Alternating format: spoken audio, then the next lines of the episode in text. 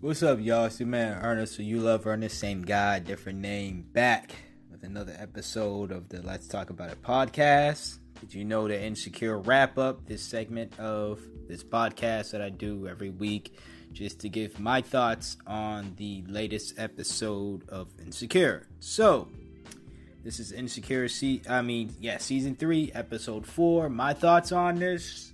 Uh, I like this episode. I really did. I think it's the best one of the season so far.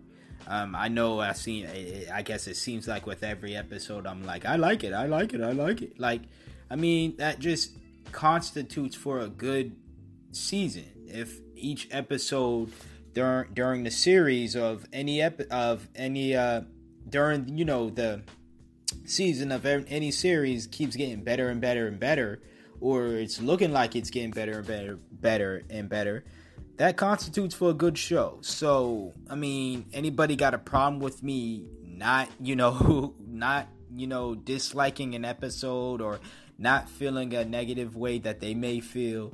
I'm not saying that my feelings are more valid because they're positive than yours. You know, your feelings are your feelings, my feelings are mine. Uh, but I would say this episode so far, so far is the best one. Um, when it came to Issa's life, because again, it's Issa actually moving forward and doing what I want her to do, uh, being honest with herself, being honest with what she wants in life, and going forward. Um, those are the things that I mentioned in previous episodes of, you know, this season, and just that I stated in general when watching uh, or discussing Uh, previous seasons of Insecure that I wanted Issa to do. In this episode, episode four, I feel like she, you know, is starting to actually do it. And I'm proud to see her do that. Um, you know, I've heard people have mixed feelings about her jumping in the pool with Nathan naked. You know, she just met the dude, or she barely knows the guy. I'm not going to say I would have done something that extreme t- with somebody I barely knew, um, and, you know, took it to the level that Issa took it. But, hey, you know, to each its own. I'm just saying that, you know, you, you got to, you know, I got to s- establish some type of, you know, feeling for you.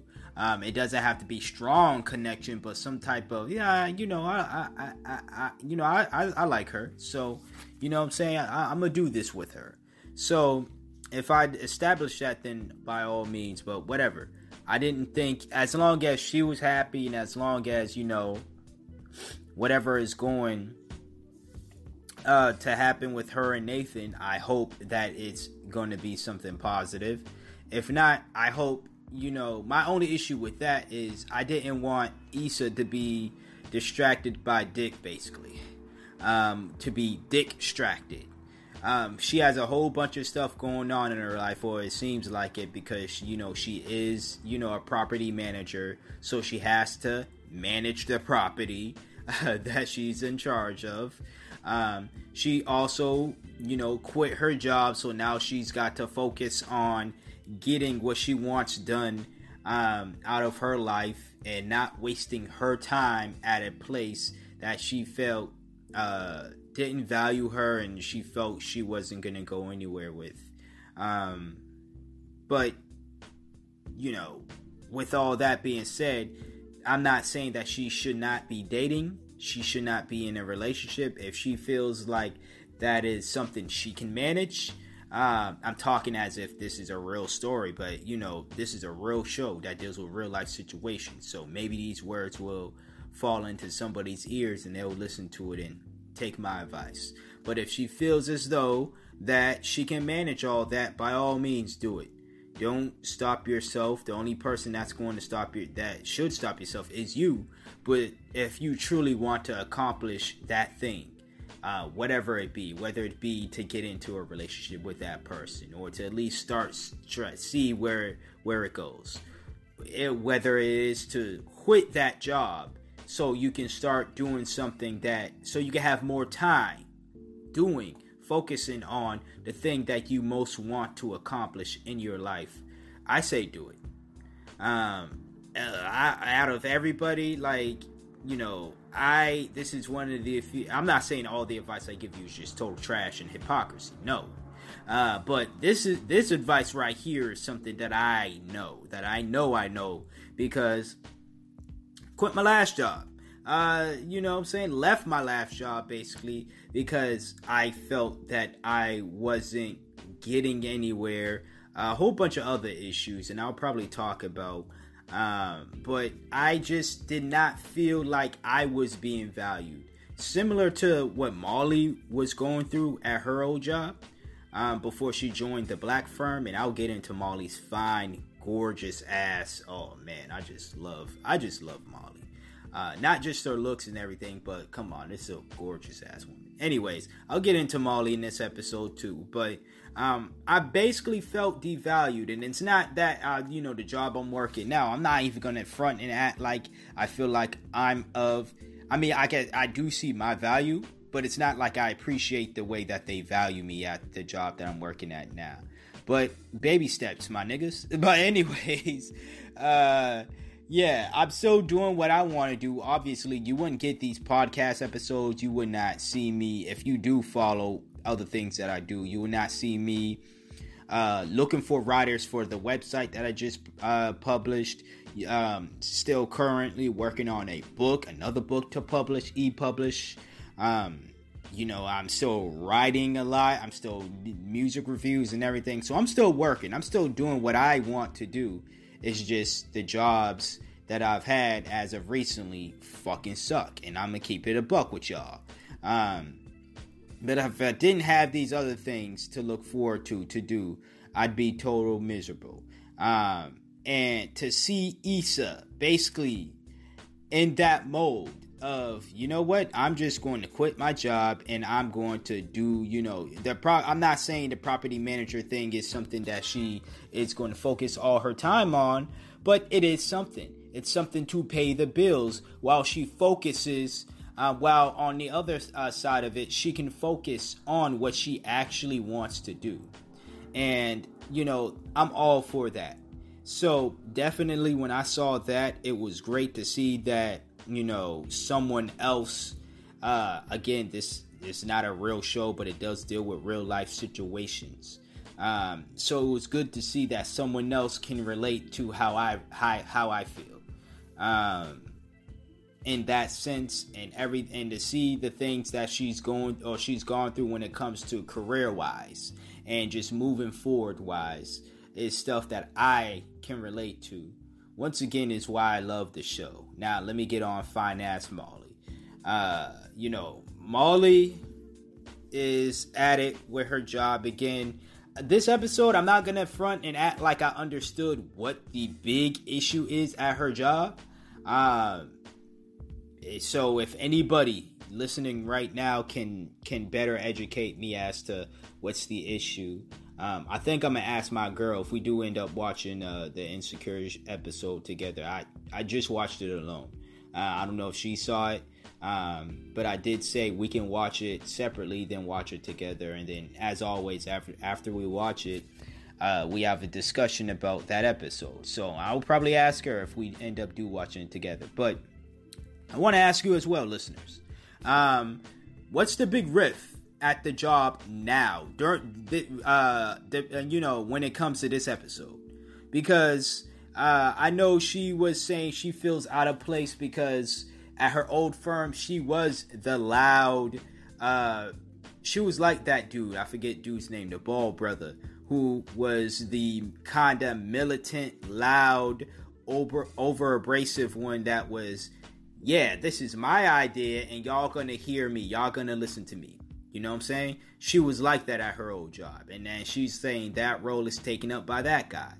And the other female, the light-skinned girl, I forget her name too. Um, these are names of characters that I probably won't don't remember because they really don't matter to me as much as Molly and Issa do. So that's that.